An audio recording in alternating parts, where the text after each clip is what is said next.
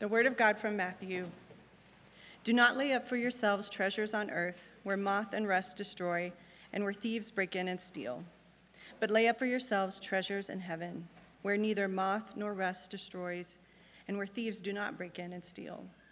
For where your treasure is, there your heart will be also. The eye is the lamp of the body. So if your eye is healthy, your whole body will be full of light. But if your eye is bad, your whole body will be full of darkness. If then the light in you is darkness, how great is the darkness? No one can serve two masters, for either he will hate the one and love the other, or he will be devoted to the one and despise the other. You cannot serve God and money.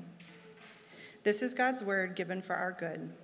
The grass withers, the flower fades, but the word of our God will stand forever. Right. If you will remain standing while, uh, while I pray for us. Thank you so much.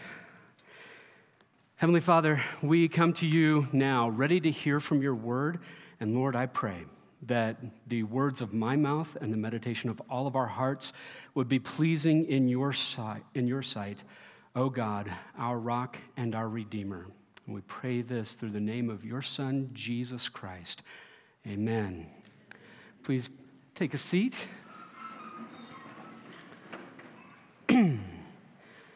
well, you know it's Labor Day because it's officially the beginning of fall, and yet it feels like the dead of summer. Um, and part of what happens with Labor Day, if your experience is anything similar to mine, is that you are inundated by the announcements of Labor Day sales. And I will tell you that I have a complicated relationship with Labor Day sales and with clearances and deals in general because it just stirs up something in me. And that something, like I, I, feel like I'm getting better. I feel like I'm making a little bit of progress. But if you measured it against your own experience, you would probably say, Jason, that's like 1%. Come on. But my, my progress comes in the fact that what gets stirred up in me is I just start to crave new stuff. I look at what's on sale and I just say to myself, yeah, that would be really great.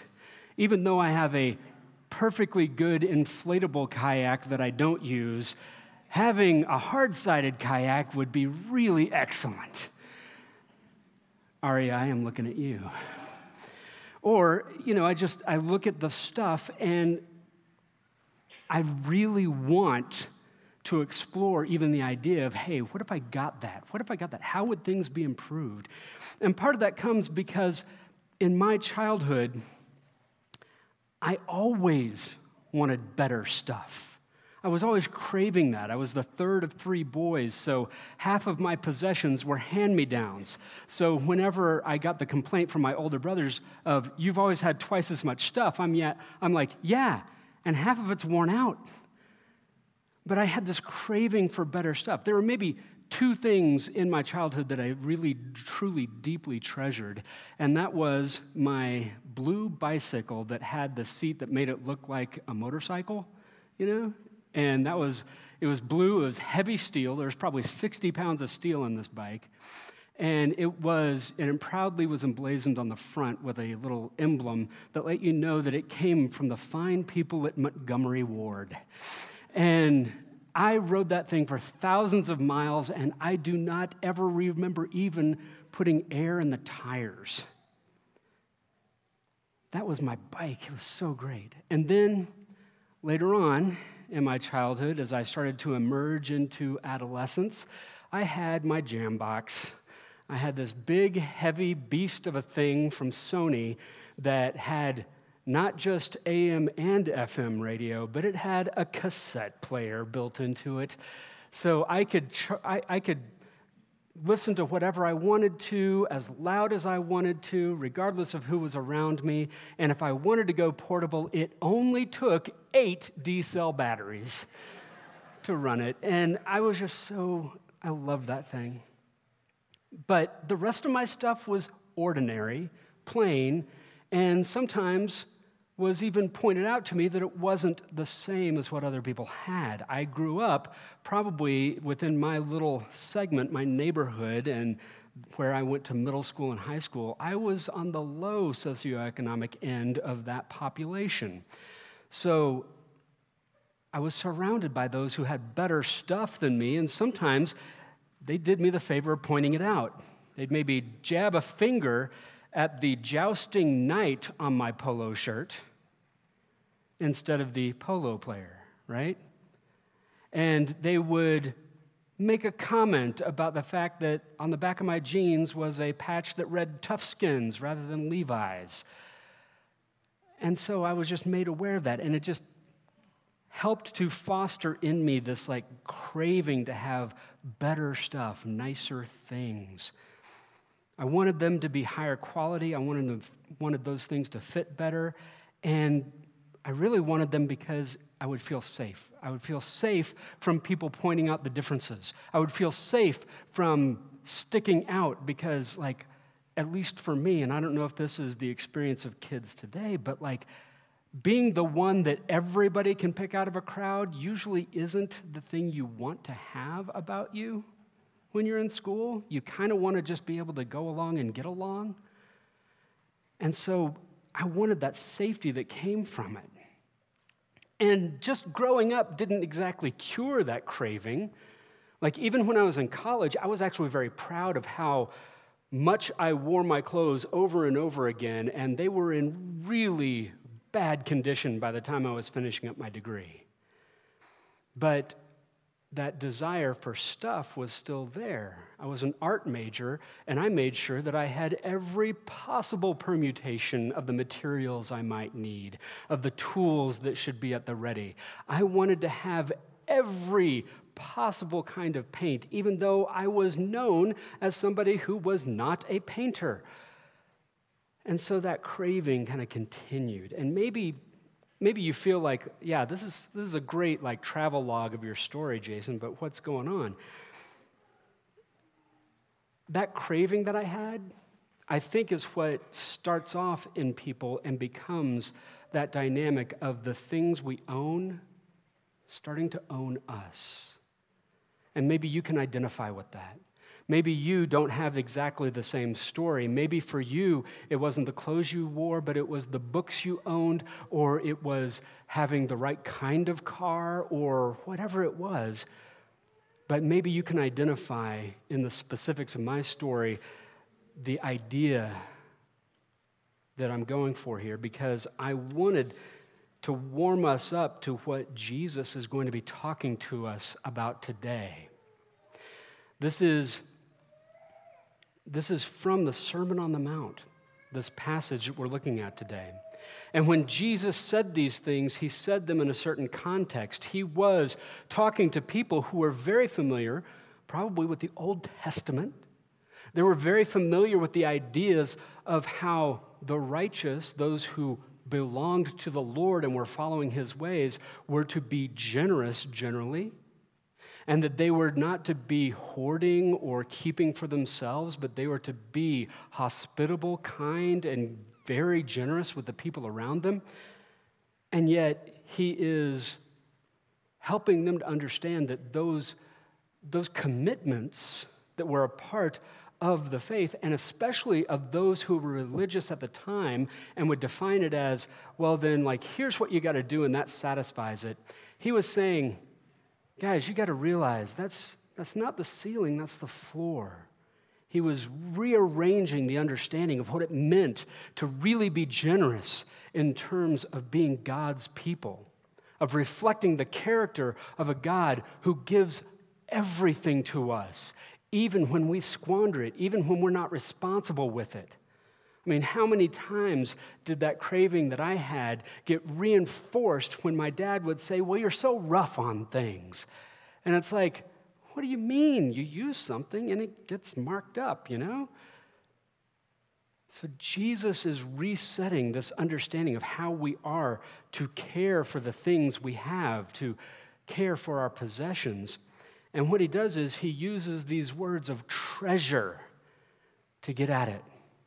But what we're going to find is that whether it's the way we're treasuring, whether the way we're eyeing things, or the way we're serving something, that it all comes down to an issue of our heart. What's going on in the deepest center of who we are? So let's look at what Jesus said and let's unpack it a little bit. This is from Matthew chapter 6, starting in verse 19. Do not lay up for yourselves treasures on earth where moth and rust destroy and where thieves break in and steal, but lay up for yourselves treasures in heaven where neither moth nor rust destroys and where thieves do not break in and steal. For where your treasure is, there your heart will be also. Now, I have to admit, whenever I heard this as a very young fellow, I thought, you know, laying up treasures in heaven meant that there was some celestial bank that I was making deposits in. But what we find is that what Jesus is really saying here is that whatever we are treasuring on earth is actually going to be different if we steward it in a way that honors God and it actually shows that what we are treasuring is God's way of doing things, God's economy, not our own earthly economy. In the Gospel of Luke, where this, this teaching is recorded, it uses the phrase money bags that do not grow old. That's a, that's a different concept, right? But it's the same principle, it's the same idea that instead of amassing assets here in this life, that we're actually amassing assets in terms of how God is operating in and through our life. And the reason we're given is because there's some negative things to it, right? If we spend all of the who we are on amassing material wealth in this life, that doesn't mean we'll get to keep it. We won't get to keep it because moth and rust destroy. Material wealth at the time was usually around whatever coins you had, and those coins weren't pure, unblemishable. They weren't stainless steel coins. They were coins that could corrode because of the elements around them. And the other place your wealth went was into your clothing, the fabric you were able to supply for yourself and for your family and for the needs of your home. But moths can destroy stuff. I remember I had one suit um, for a long, long time. And that one suit, I wore it every time it was a special occasion. And then there was a funeral I was to go to, and I put it on and I looked, and sure enough, there were little tiny holes everywhere because the moths had gotten to it. And of course, the thought that went through my head is well, if I just keep moving, no one will notice. but that's what happens to the things, the assets that we have in this world, our stuff, right? Is that there are natural forces that can take it away. But also, it's not just where moth and rust destroy, but where thieves break in and steal. Malicious people can take what is ours. Josh Kennedy, what a great mensch. He's our Sunday operations guy here. He helps make sure that all the load in looks great. He helped me find a bike when I first started like commuting on bike to work and he helped me find this great hybrid bike and it was like the right size, it fit great. I outfitted it all the way I wanted and it was even like I didn't choose this, but it was red and I just thought to myself, so great, right? Some of you get it. And, uh, but I went out on my bike, starting off to work one day, and then I remembered, oh, I was meeting somebody across town for lunch. So then I came back, put my bike in the garage, set my backpack down, ducked into the house to change my shoes, came out. Three minutes later, my bike and my backpack and my wife's bike were stolen out of the garage. And my heart sank. And there are aspects of it, like my backpack had my computer and my iPad in it, and my notebook with all the journaling notes I had made. And I felt bad about that, but it was also freeing not to have these little electronic toddlers to mind throughout my day. But what still gets stirred up in me when I think about that red bike is somebody just took it. And it still is one of those things that's like, how could they have done that? They just took it. People do that, they take things. And so, if you think by getting stuff that you're actually going to be able to hold on to it in this life, you're not going to be able to. And Jesus wants us to get a clear picture of this because he wants us to think about the kind of investment we want to do in our life, the kind of things we do want to treasure. Why do we want the stuff around us when we know it won't last? Why don't we want the things God wants, knowing that it will last and will last far longer and have far better impact than we could ever have hoped? And part of what he's doing here is he's dispelling the notions that we have that what we do for the benefit of others to see really matters. When your whole person is devoted to amassing stuff, are you doing that because you actually need it or because you want others to see that you've got it? That's a heart level question that needs to be asked. And it's consistent with what things Jesus had already pointed out in the Sermon on the Mount before this. We're in chapter 6 of Matthew. It's about halfway through the Sermon on the Mount. But even in verse 2 of chapter 6, you hear Jesus say, when you give to the needy, sound no trumpet before you as the hypocrites do in the synagogues and in the streets, that they may be praised by others.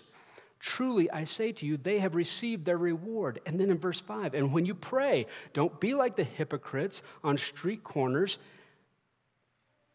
They do it to be seen by others. Truly, I say to you, they have received their reward. And when you fast, don't look gloomy like the hypocrites so that they can be seen by others.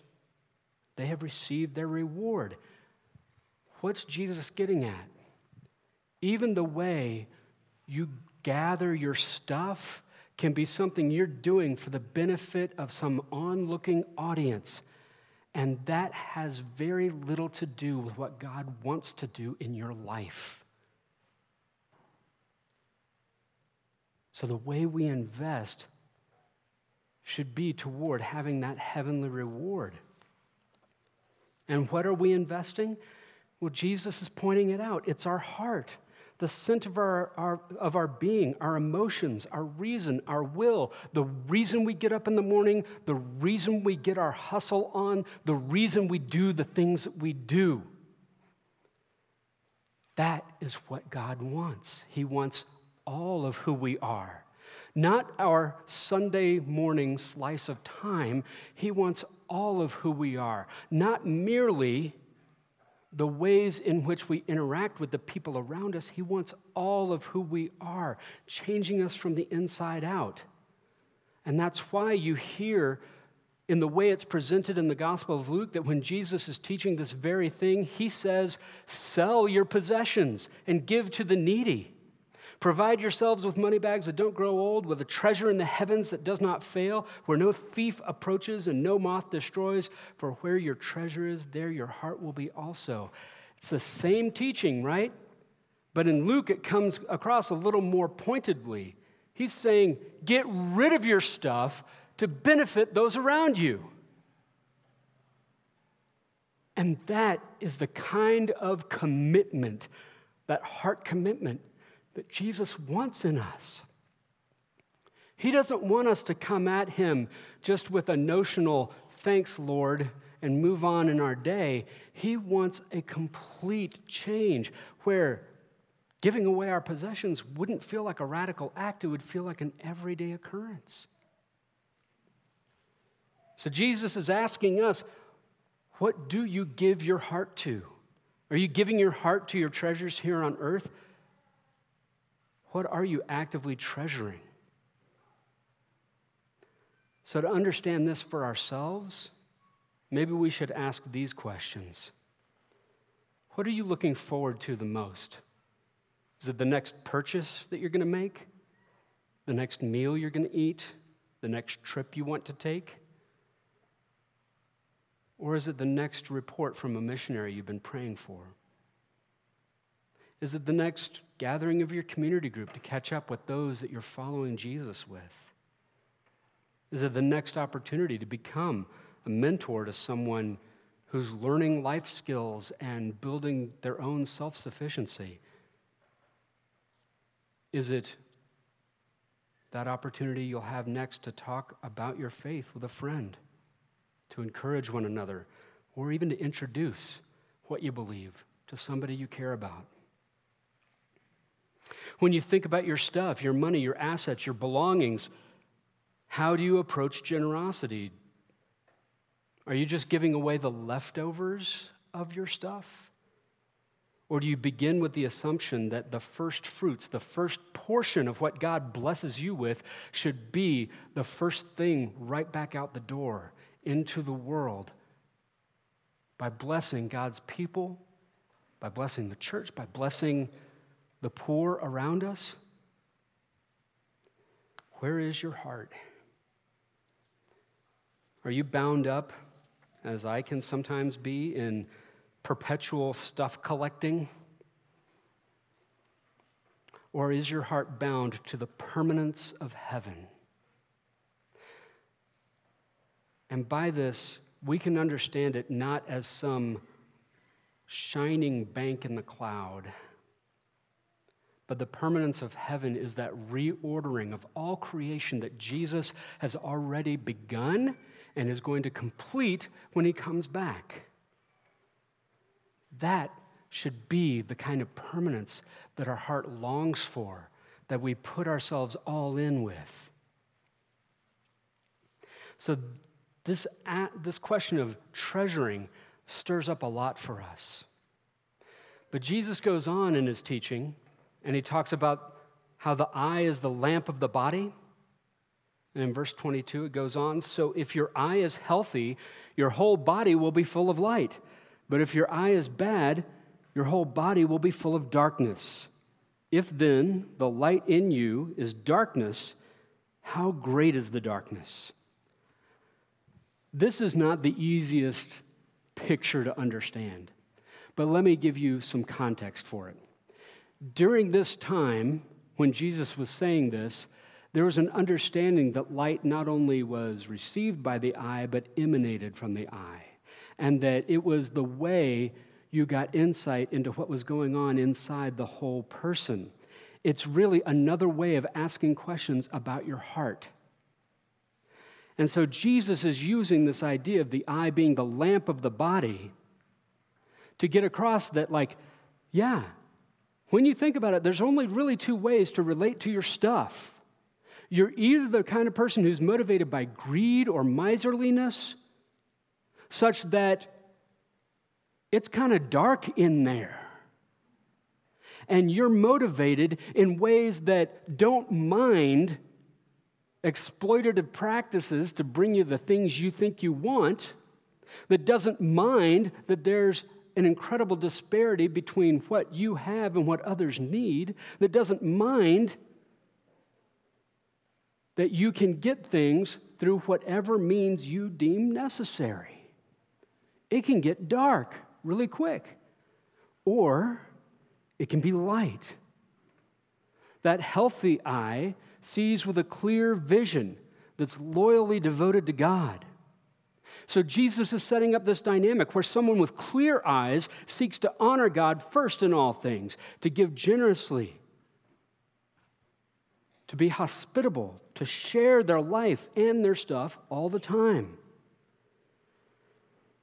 And somebody who, even as Jesus says elsewhere, can celebrate when somebody else is blessed. They don't look at all of life like a zero sum game where if somebody gets a windfall or a blessing, that that somehow takes something away from me. Jesus says, no, you can actually celebrate when somebody else gets good stuff. But if someone has darkened eyes, they see their own gain above all else. That's what they're seeking. And they become more and more inwardly turned. Their gains are worth the degradation of creation and the exploitation of those around them. And those gains that others experience feel like loss to them. That's not what God wants for us. That's not what Jesus is telling us about. He's telling us about an inward state that's indicated in our eyes, both in what we give our attention to and what our outlook is. And this diagnostic of our hearts through our eyes, what it gives us is a picture of our mindset. Do we have a mindset of scarcity where there's not much, and so if I don't get my portion, if I don't fight for my portion, someone will take it away from me? Or do we have a mindset of abundance? That mindset of, a, of scarcity, just imagine two toddlers and one toy. What happens? If you've ever been in the room with it, you know madness. But what happens when you have a mindset of abundance? We can get caught up in the joy and the delight that we don't have to worry about what size our piece of the pie is. We have a God who makes more pie. I'm going to say that again so that it lands a little better. If we're in a scarcity mindset, we're usually concerned about am I going to get the right size piece of pie? But if we remember the abundance that God actually offers us in His kingdom, we know that God makes more pie. And now I'm thinking it too. Mmm, pie. But that's the kind of thing Jesus is inviting us into when he's talking about this stuff. And then he lands it so wonderfully. Because as he continues this teaching, he talks about what we've given our hearts to, where our heart is, where our treasure is, there our heart will be also, right? And what our eyes tell us about what's going on inside of us.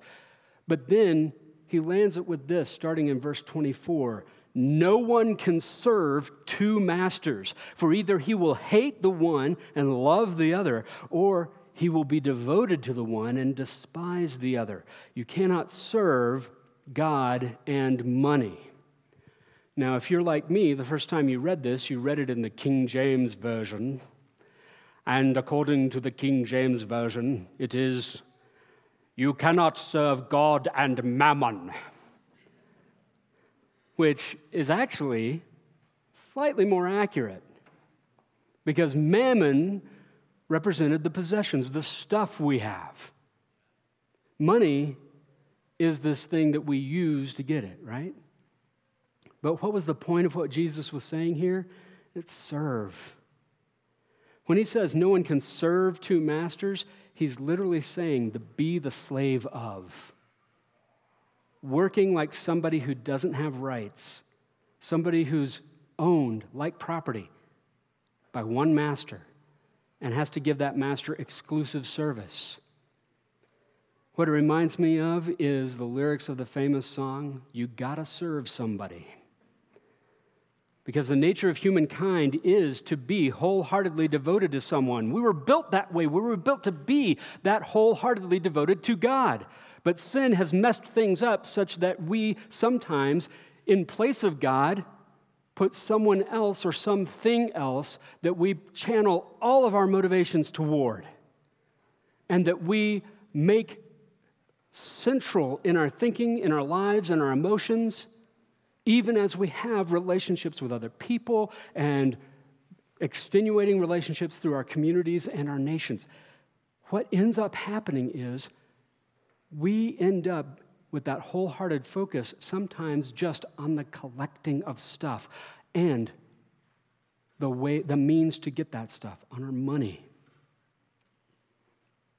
And when we hear Jesus say he will either hate the one and love the other, hate might not actually be the right word to use here. It might be more like instead of actively disliking someone, just the position that that person has, that that thing has, is displaced by our overriding loyalty to the other thing. So Jesus is letting us know something about ourselves. We have this tendency to go all in with something, but it can't be a question day to day between are we going all in with God or all in with our money? All in with God or all in with our stuff? And Jesus is making it very clear you got to choose, you got to make a choice. Are you going to depend on your stuff and then become subject to it? Are you going to own more stuff and watch as your stuff more and more owns you?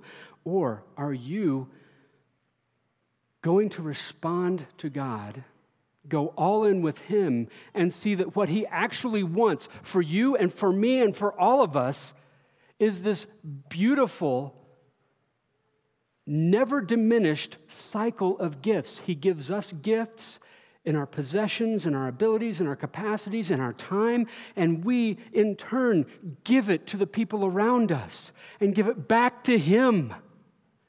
And even as He receives from us a gift, He gives us more. And then we, in turn, give more back to Him and more back to those around us. That's the kind of kingdom abundance dynamic that Jesus is teaching us to look for. And he wants to develop it in us because otherwise we become this inward little raisin version of ourselves. And he wants us to be full and vibrant, full of life that begets life in others. It's a beautiful, beautiful thing.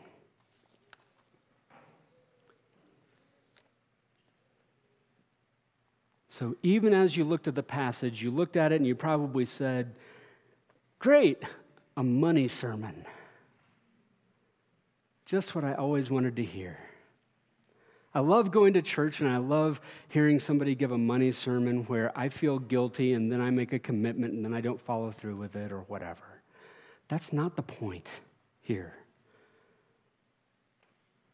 You may be thinking, then what is the sales pitch here? You know, I'm at the closing of the sermon and you're wondering, how is he going to try and close this deal, right? I'm not making a sales pitch for tithing, as good as that is. I'm not making a sales pitch for giving, as good as that is. I'm not even making a sales pitch for generosity. Those are all good things, but that's not what I'm here hoping I can draw your attention to and maybe pull on your desires such that you would respond. What I am pitching here is that you fully embrace Jesus, that you really do trust Him with all of who you are and what you have. It doesn't necessarily mean you'll be having a garage sale later this afternoon or putting your house on the market on Tuesday. But it does mean that if you really go all in with Him and trust Him, that He is going to so align all of who you are that you will want to be the kind of person who is deeply generous. And some of you may feel like, hey, you're making this pitch and I'm already sold. That's how I live. That's wonderful. And yet, I know there are some of you who are probably thinking, yeah, but you don't know my situation. My margins are razor thin. I can't start being generous. I would just say, take all of that to the Lord and trust that He really will show up and deliver. What follows this in the Sermon on the Mount is Jesus saying, Don't get worked up about what you're going to wear, what you're going to eat, how you're going to live. Don't get worked up about that. If you follow and seek after my kingdom, my Father in heaven is going to supply every need you have. That's the kind of trust and dependence I would love for you to take on. I would love for you to look at that and say, I want that. Because I need this message just as much as you do. And here's what it comes down to it's a very clear choice. So, which do we choose? Do we give up everything that truly lasts for things that we are almost certainly going to lose? Or are we willing to give up what we can never really keep for that which we can never lose? That's the question. That's the choice. May we choose wisely. Amen. Amen.